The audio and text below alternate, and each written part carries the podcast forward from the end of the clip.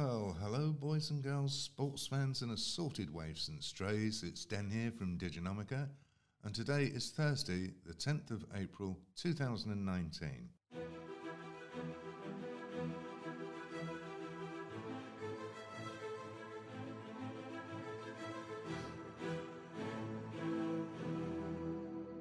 On today's show, which is going to be a bit of a special. First of all, it's episode 60. Blimey, who'd have thought we'd managed to get this far? But more importantly, I want to talk about the business of copyright, or rather content theft. So, a few days ago, Stuart started to get a little bit irate because he thought that he'd found some of our content had been nicked and published on another site. Okay. Well, this does happen from time to time, and I'm sure it's pretty rampant elsewhere. But what makes this interesting is that the content was being posted on a site called dynamicsfocus.com. Now, this appears to be some sort of recruitment outfit. And it says of the managing partner, and I presume he's probably the only person there, a gentleman called Bryan Ray. Apparently he's a veteran search consultants and 20-plus-year veteran within the ERP community. Bryan formed Dynamics Focus LLC a little over 6 years ago after successfully building out a Microsoft technology recruiting practice for Management Recruiters International, one of the longest-running and largest recruiting organizations in the world. Okay, so what's actually happened? Well, Stuart started to find multiple instances of content from our site that had literally been lifted and shifted. The whole lot, everything, with no attribution whatsoever.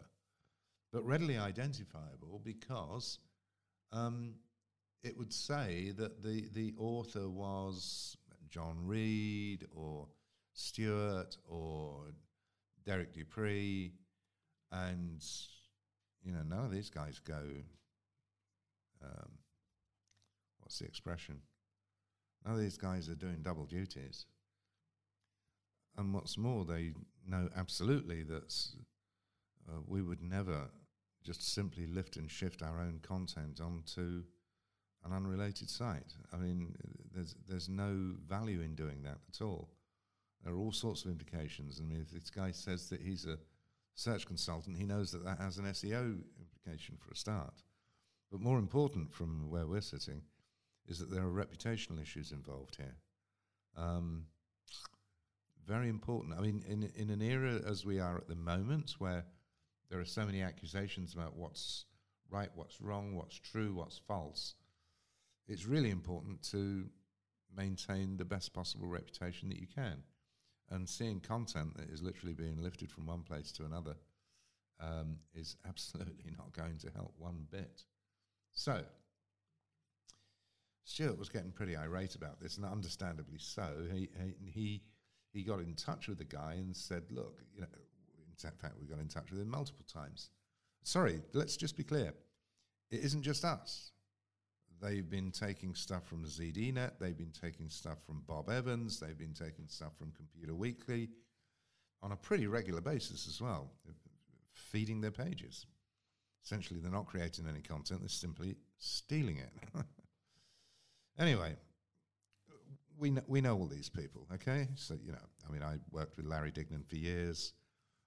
Bryan Glick at Computer Weekly, we've known him for years. Bob Evans, we've known him for years. We have no problem in contacting these people and saying, hey, guys, do you realize what's going on here? Anyway, and Stuart, of course, when it comes to things like this, tends to be a little persistent. You don't want to mess with him in these circumstances. But it would appear that this gentleman chooses not to be particularly polite. Surprised? Well, we were, because you would think that somebody who fancies themselves as a search expert would instantly recognize the problem and respond accordingly, because we want them to take this stuff down, right? I mean, we want this off the internet altogether. But apparently we're badgering him. And apparently these are stupid articles.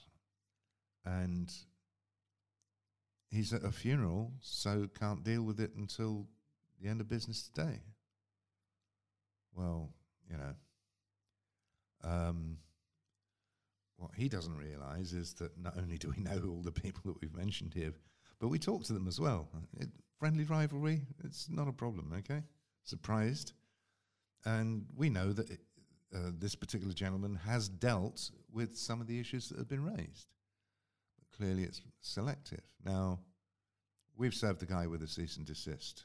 In these circumstances, there's nothing more you can do, really.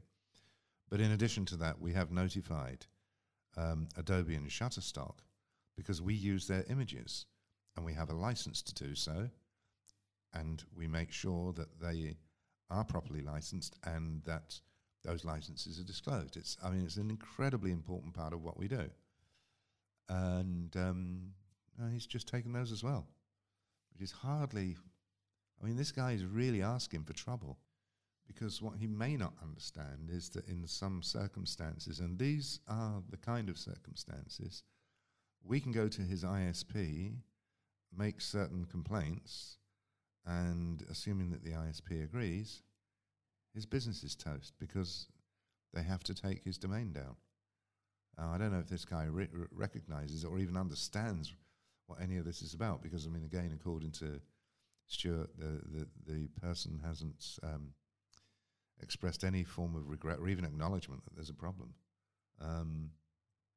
It's world-class stupid, to be honest, at best. Okay, so, why are we making such a big deal about this? Well, the technical SEO issues do matter. They really do matter to us. We create unique content. We do it all the time. We have a team of people doing this. And while we give as much of it away as possible, we try and keep it all open. There is a license involved, and it's called a Creative Commons license.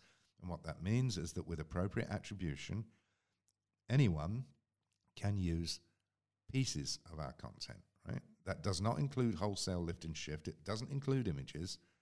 It means that if you're creating your own content and want to quote out of something that we've done, hey, knock yourselves out. Absolutely, feel free. We're delighted. But the only thing that we say is make sure that attribution is there. Normally that's expressed through way of an explicit link, okay? Quite straightforward. Nothing difficult about this at all. It's a widely understood practice. Many people follow it.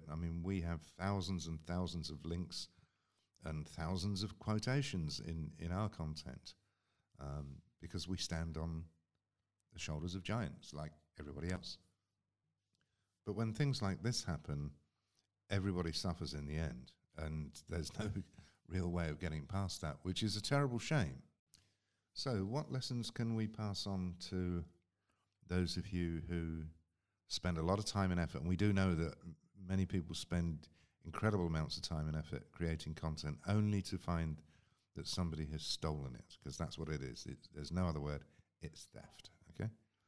Okay, so like ourselves, you can get in touch with the guy and say, hey, listen, we're seeing you doing this. Please take the content down and hope that something happens. We provided many, many examples in this particular case, and of course the guy thinks he's being badgered. Well, of course he is. He's stealing a lot of our content. What do you expect us to do? Another thing that you can do is send a cease and desist, which again is something that we've done. Another thing that you can do is notify other copyright holders, which is what we have done, including heavyweights, as I mentioned before, Adobe and Shutterstock, because they take this kind of stuff really seriously. You can file complaints with Google, and just so that you know, they have changed their processes to align with DMCA, so a formal complaint now gets filed, and that has real consequences for people, okay? And you can track some of this stuff as well. You can track it using, what is it called, Webmaster Tools.